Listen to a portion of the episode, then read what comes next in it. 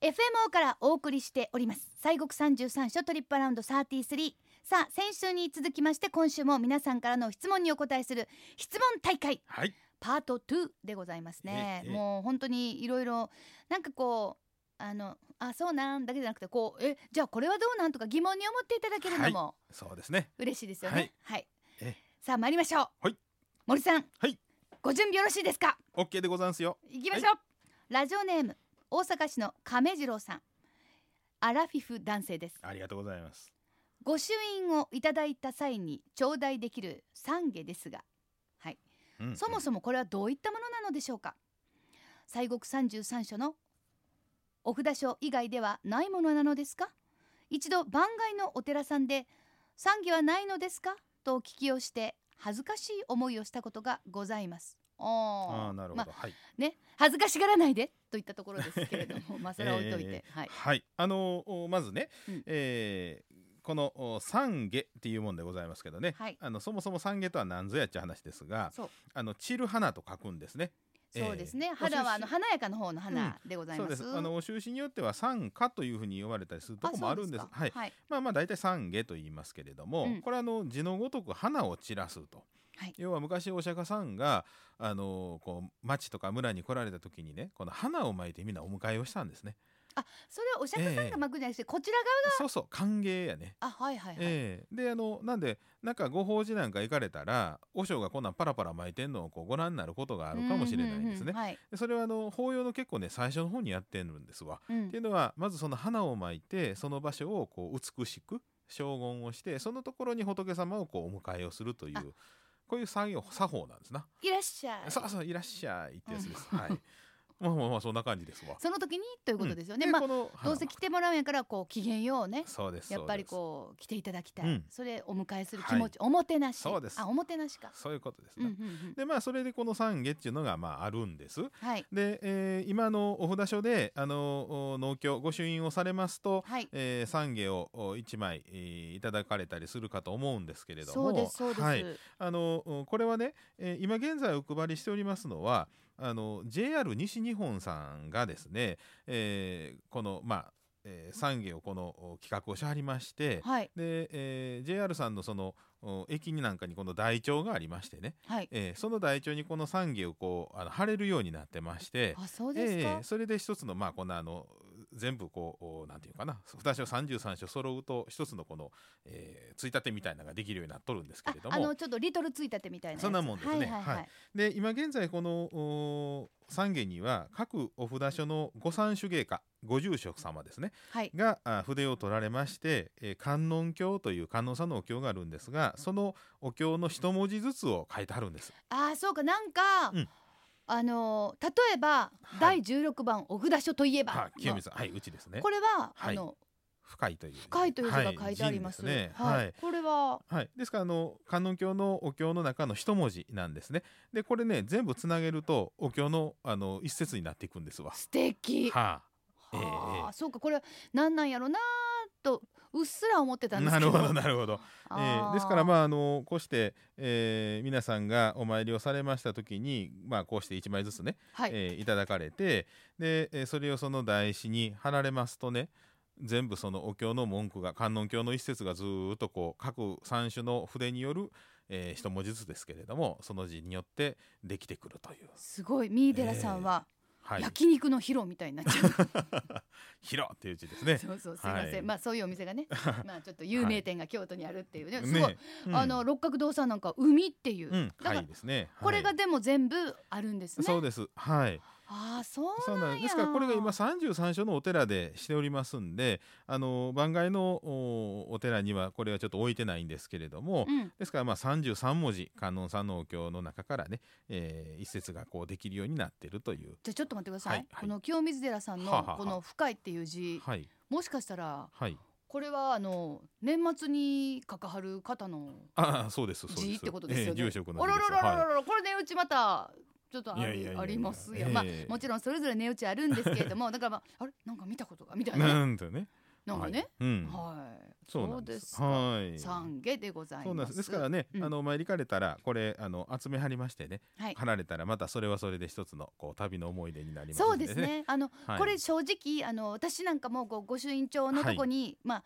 そこのところのとこにこうペなんとなくはこうしおりのようにしてるんですが、はいはい、これ危ないなと、うん正直これなな、るほどねいつかなくなるんちゃうかという恐怖心がそうですねご。ざいます。うん、あのお人によってはね農協帳に貼ら腹貼る方も貼っておられる方もおられるんです。うんうんううんん、うんでその台紙に貼られる方もおられるし、まあ、自分であの好きになんか色紙なんかに貼られたりとかはい。あのその辺はカスタマイズしていただいてもあじゃあもう絶は対い一緒にしとかないといけないということではなくて、ね、あはい、そうのなんです辺はまあか皆さんご自由にしていただいたらあーじゃあ本当に、にあの、フリースタイルで、はいただまああんまりあの粗末にならんようにねもちろんですそ,、れはもちろんでございます、だからもうもっと分厚くしたいと思ったら下にいろんなもんこう貼っつけては分厚くするとか、い、ろいろできそるうね ねいろいろできますそう思うと楽しいです本当に、はいな一つずつ違ううん色もちょっとずつ違いそうでますすねし色も違いますんえでーね、中の文字も違ってくはるいということです、ね違う方が書かれますのでもう筆跡というかそうですも書体もも違いますんでね、はい違ってきます、はありがとうございます、はい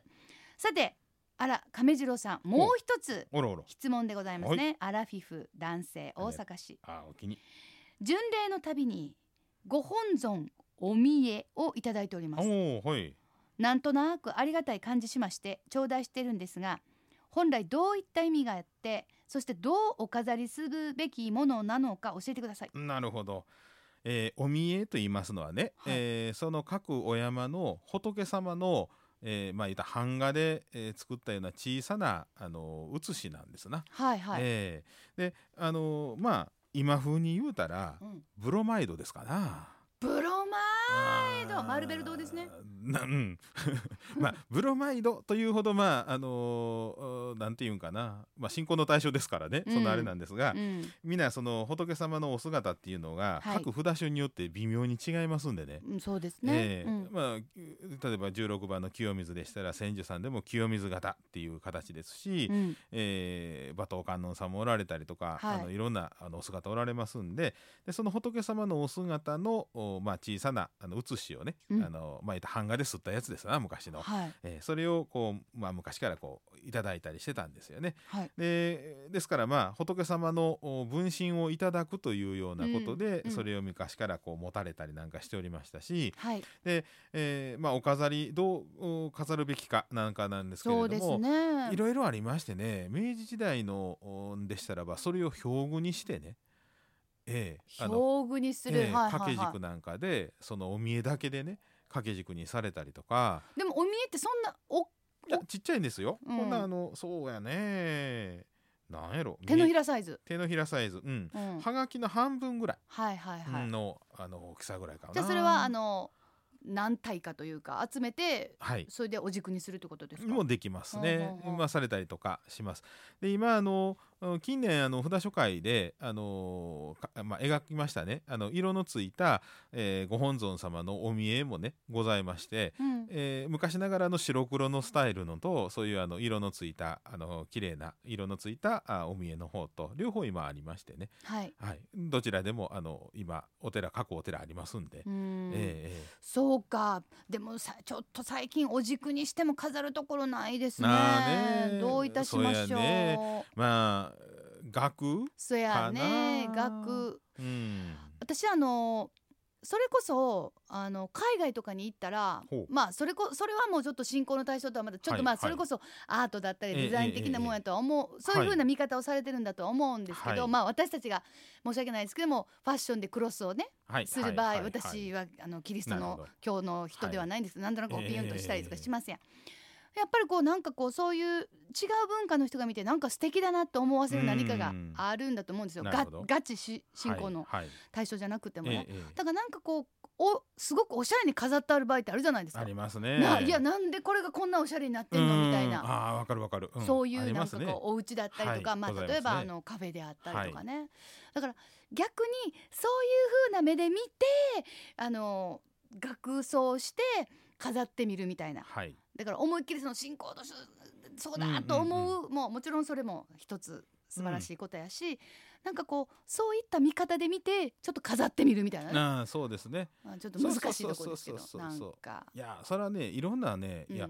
我々のねどもうどうしてもお寺の発想っていうのはねこう今まで通りの硬いところがあるんでね皆さんのそういうちょっとフリースタイルなね、はい、あの捉え方で、うんえーこうおこのご縁、まあ、お見えなんかでも、はいあの飾っていただけるとねそれはそれでね、あの私らも勉強になりますんでねあーねまあまあええやっぱりあの綺麗にしまっておくっていうこともで、まあ、出してみるっていうこともありだしはいとは思はいいますが、日常の生活の中にあった方が、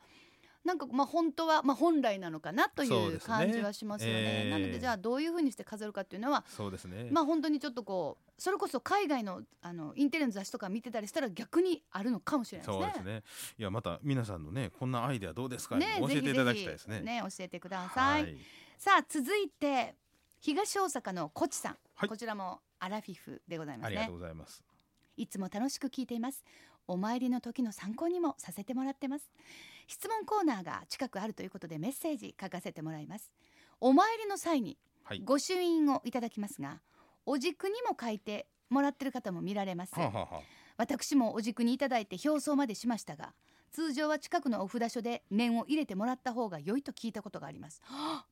うん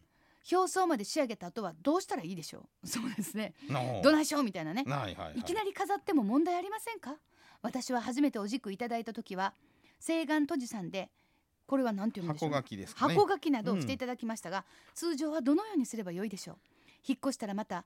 ご供養としていただいた方がいいでしょうか教えてください、まじはあはあ真面目ななるほど方なるでほどす真面目な方です、えあのまあお軸なんかでしたらね、うんえー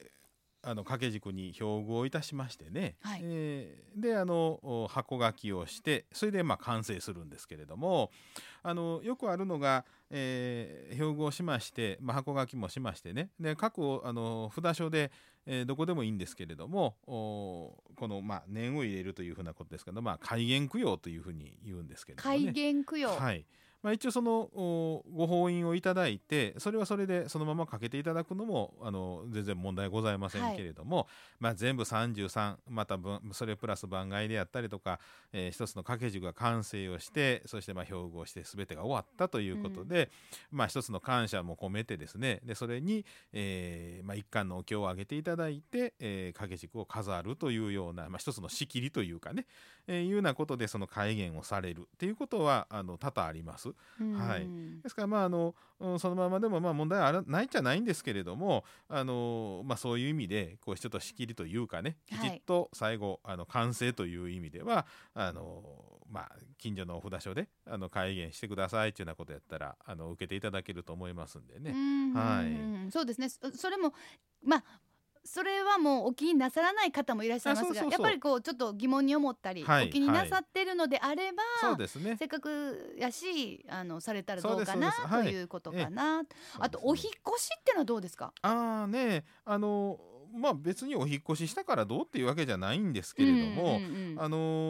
ーまあそのお戒厳をしてもらったものをおまあ普通ね例えば仏さんなんか仏像なんかもお引っ越しせなあかん時あるわけあですーよね。はいはいはい例えば展覧会なんかでよくあの出陳される場合なんかそうなんですがそうですね、その場合はね一回あの発見って言いまして、うん、その戒厳したものをまあ言うたら、えー、物から信仰の対象にちゃんと変わるのが戒厳なんですがその逆バージョンがあって、はいはいはいそれが発見って言うんですけあれども私。らがベタで言う言い方で言うと、はい抜くみたいなあ言そいう方だですよおね少年抜きみたいなもんで、はいはいえまあ豊かで仏さんのお像ですからねそんなうん粗末にするもんじゃないんですが、はいえーそして一回お参りをして発見をしてそれで、えー移動をしてそしてまたそこで戒厳するというようなあーそういうふうなこともやったりします。ということでまあいわゆる出外帳ですよね、あそうですそうで。です会長はいの時にはそういう作業をはいもはいう昔からしてきてやってますねで今も、はいあのやってるやってます。はい。あそうですかですからまあまあ別にそのお軸やからそこまでね気使わんでもその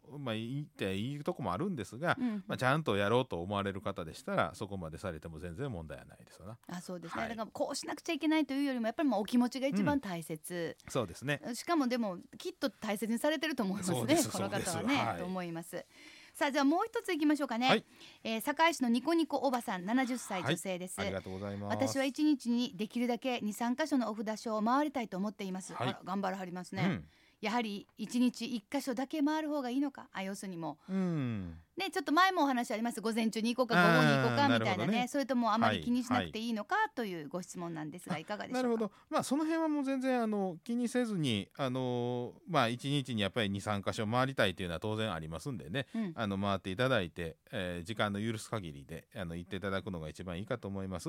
確かに1日1箇所言ったらねあのゆっくりお参りできますけれどもね、そうですね、はいう